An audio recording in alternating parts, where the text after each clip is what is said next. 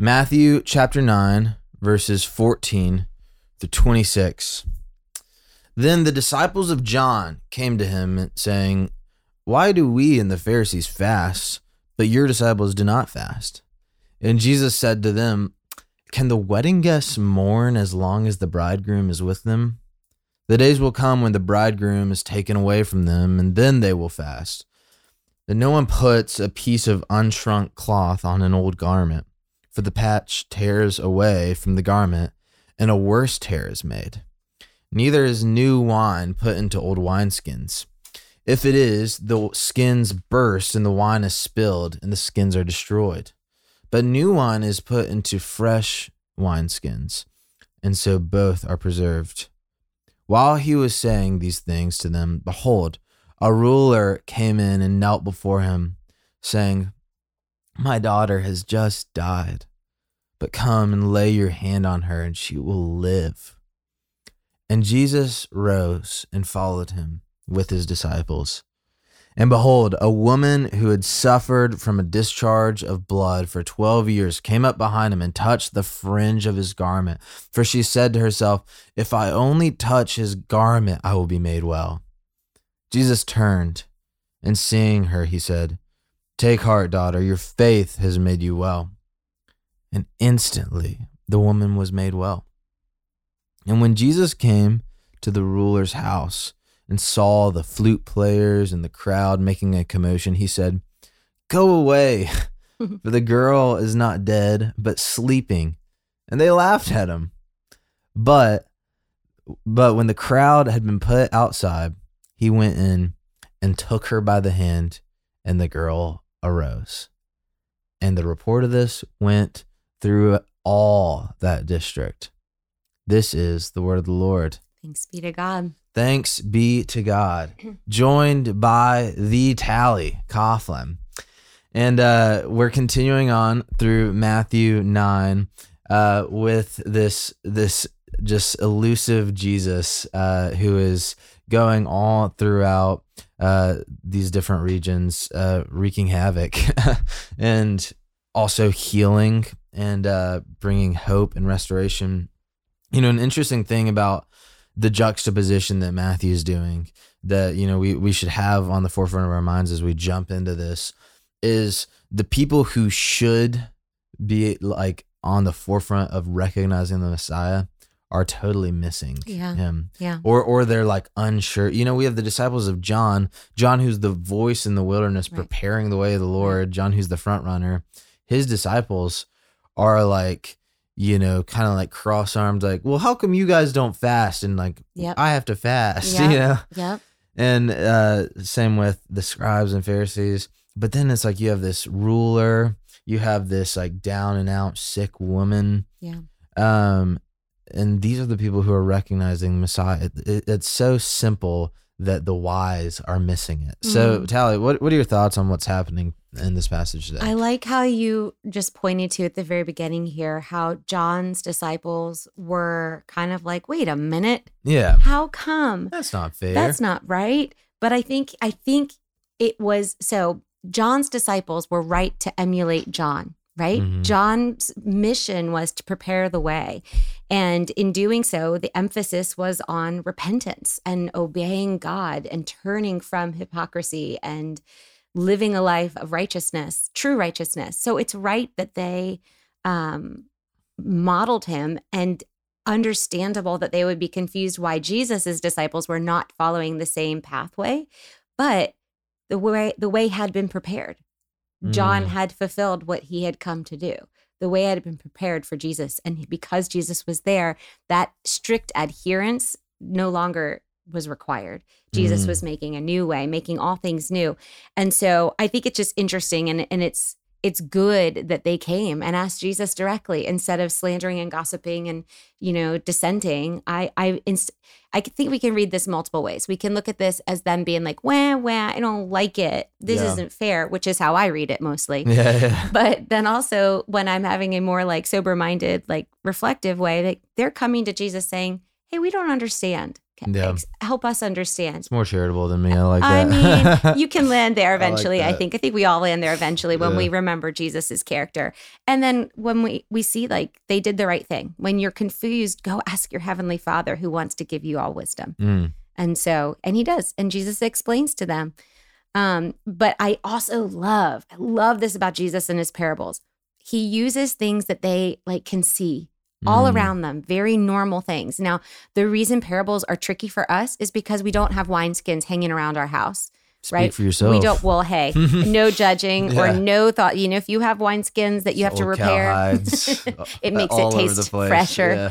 um uh, no but like we don't we when a garment tears we often throw it away Yep. because we have abundance but for Yeah. them when a garment tore that was their only garment for a lot of these people so if, obviously they would go to try to repair it Yeah. and so these are very real life tangible things that they know well so Mhm. him giving these examples makes sense Mhm. to us it's a little bit more of a stretch Mhm. of like, okay, yeah, wineskin. Let me put myself in that place. But, um, and we can. There's modern, you know, ways we can apply that to things that we touch and see all the time. But Yeah. I find I love how he does that. He's not talking to them in things that are so profound. I mean, they are profound, but so outside of the realm of ordinary that they Mhm. can't understand what he's saying. Yeah, you know, my uh, we live in a condo uh, right around the corner from here, and uh, one of the things that our HOA is doing next year is they're repaving like the entire driveway, parking lot, like road thing on our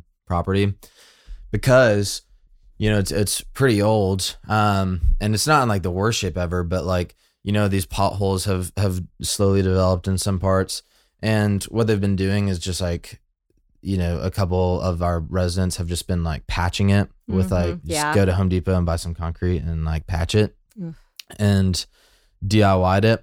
But that does not work, you know? And so like these potholes have gotten bigger and bigger because they're trying to put new asphalt in with the old asphalt. Yes, that works great. We It- know for a fact. Yeah, it works great. and so like it never connects truly, you know, and then like right. the piece of new asphalt just gets broken up and becomes like gravel that then you like track into your house and whatever. Um, because you just need new asphalt. Yeah. And so uh, yeah, it's like there there are the kind of these like modern equivalents um and then you know residents have to pay for the new asphalt. Uh-huh. Amen. but uh so uh, I love that though. What Jesus is basically saying is like the old ways don't work. Yeah. Like Yeah. the, this is a new thing that I'm doing. Yeah. Which is, you know, that that is like what the prophets foretold Right. is like the God is going to come and do a new thing. Yeah. And Jesus is saying, I'm doing the new thing. I'm bringing new wine Right. and uh, and you know I think like that that is so you know our our brains have to be filled with like the different parts of scripture and go straight to John. What's Jesus' first miracle that he ever performs? Mm. Um, it's new wine Yeah. at a wedding. Yeah.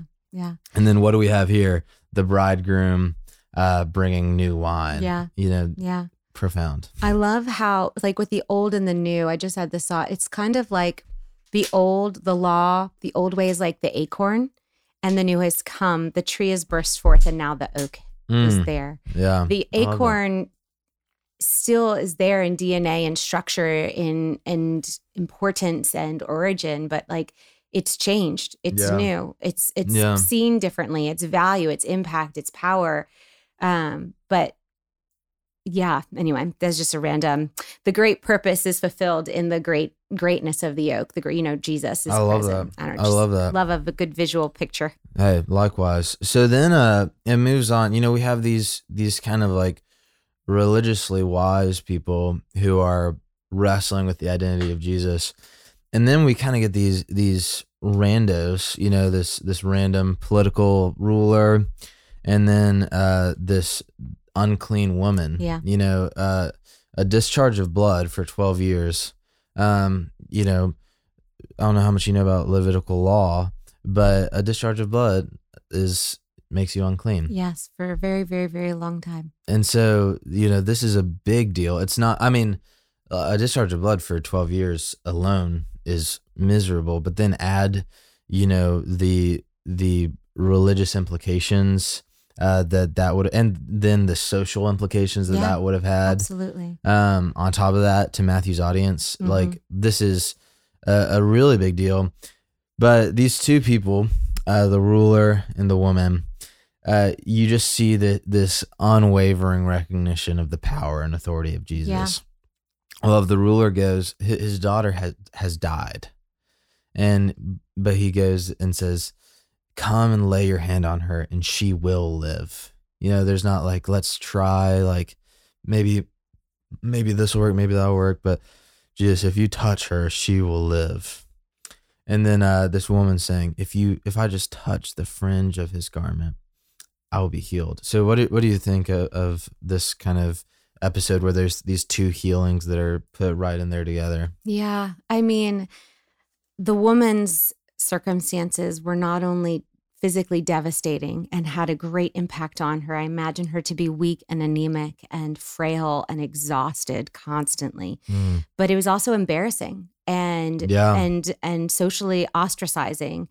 And she wanted to be healed by Jesus in a secret way. She Mhm. didn't want attention to be Yeah. drawn to herself. She Yeah. wanted to be able to receive the healing by faith through Jesus, but not draw attention to him. And I wonder if sometimes that is due to her keen awareness of the um, impact of being unclean and touching someone clean would have on him you know the the part of his garment that she wanted to touch the fringe it's these four corners of blue tassel that stuck out from the bottom of their outer garment it identified a, a man as a jew amongst the people they, Mm. they were always and Mhm. so it's interesting that the thing she wanted to touch was the fringe on his Mm. garment the very thing that identified him as a jewish man um but that and she wanted to do it privately and then you know la- if you read other other testimonies of this healing in the other gospels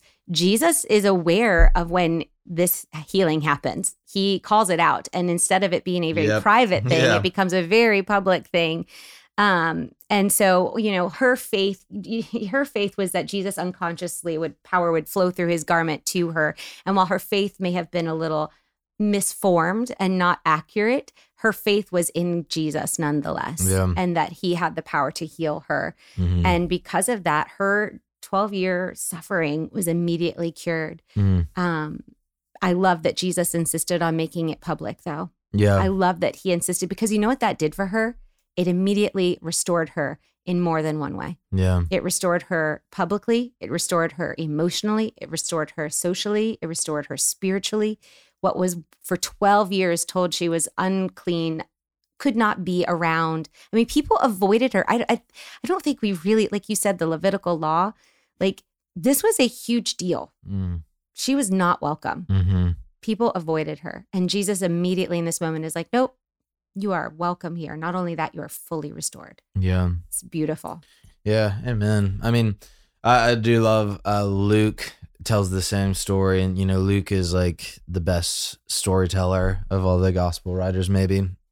But uh, you know that that's kind of where there's this like famous like all the crowds are pressing in around Yeah, Jesus, yeah. and, and then he he stops and says, "Who touched me?" Exactly. And and the disciples are like, What? "What are you talking about? Like everybody, sixty people, everybody's Yeah, touching everybody you. touched It's like having a bunch of kids in children's ministry, Yeah. and you're like, you feel one child out of like the eight who are all clamoring to be on your lap. exactly but uh i love you know and, and it says that he perceived that power had gone out from him which is just Mm. very icy cold-blooded cool jesus moment but uh anyways you know I, I do love like visualizing and imagining that moment where like you're the you're the woman who who's you know just covered up in shame and and you're you're just trying to get this like low key healing. You know, you're not trying to take Jesus to like your part of town. You're Yep, not trying to like yeah. make a big thing out of it.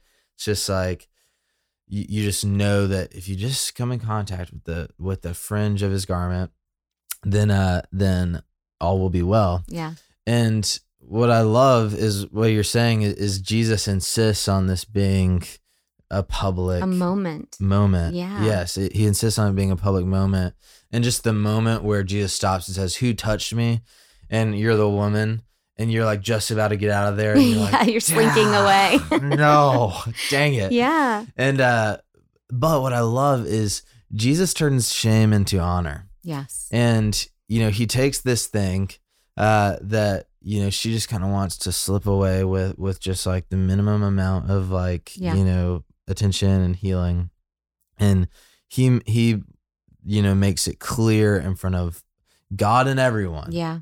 Your faith has made you well. Yeah. And I, I just love that. And and I love how that trickles down into our own lives where, you know, God doesn't often take the things that we're proud of and Mm. like really good at and want him to use. Yeah. But he he often uses like the most unworthy parts of us Yeah. and, and you know, our, the most contaminated parts of uh, our lives uh, to bring honor Yeah. and to bring healing and restoration. Yeah. Uh, because he turns shame into honor Yeah. and I, I love that. And then you know, uh, we have he finishes his course at the at the ruler's house, and uh, you know, there's this great ironic moment. The funeral procession is lining up outside. Uh, the reporters are all there, um, and he says, "Go away, this girl's not dead. She's just asleep." And everyone's like, Ridiculing him. "Yeah, Like, idiot. laughing." He's she's dead. We know what a dead person looks yeah, yeah, Yeah, Okay, come on. Jesus, Come don't on, let- don't let it get to your head. Yeah. um, but then he just goes in and grabs her by the hand and says, Wake up. yeah.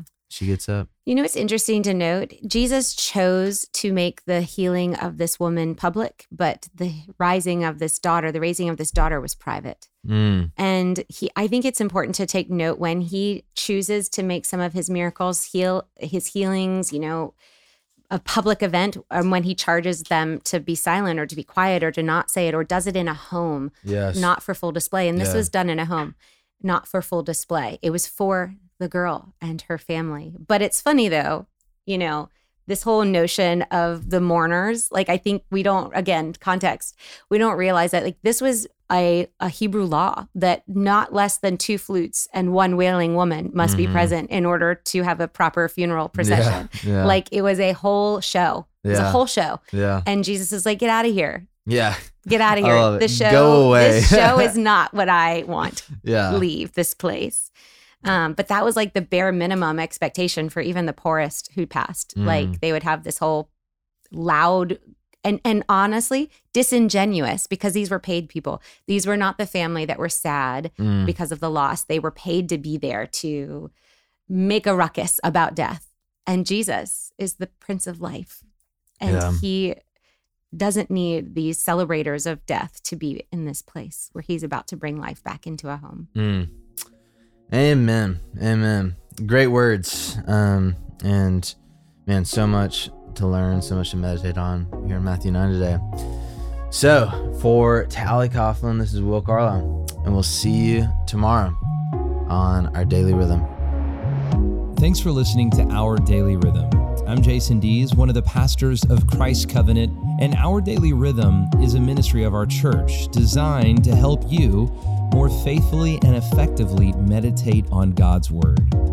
If you ever have a question for us about one of our Bible readings or one of your own Bible readings, please don't hesitate to text us at 404 465 1737. Again, that's 404 465 1737. Or email me directly at jason at christcovenant.com. We'll meet you again tomorrow for our daily rhythm.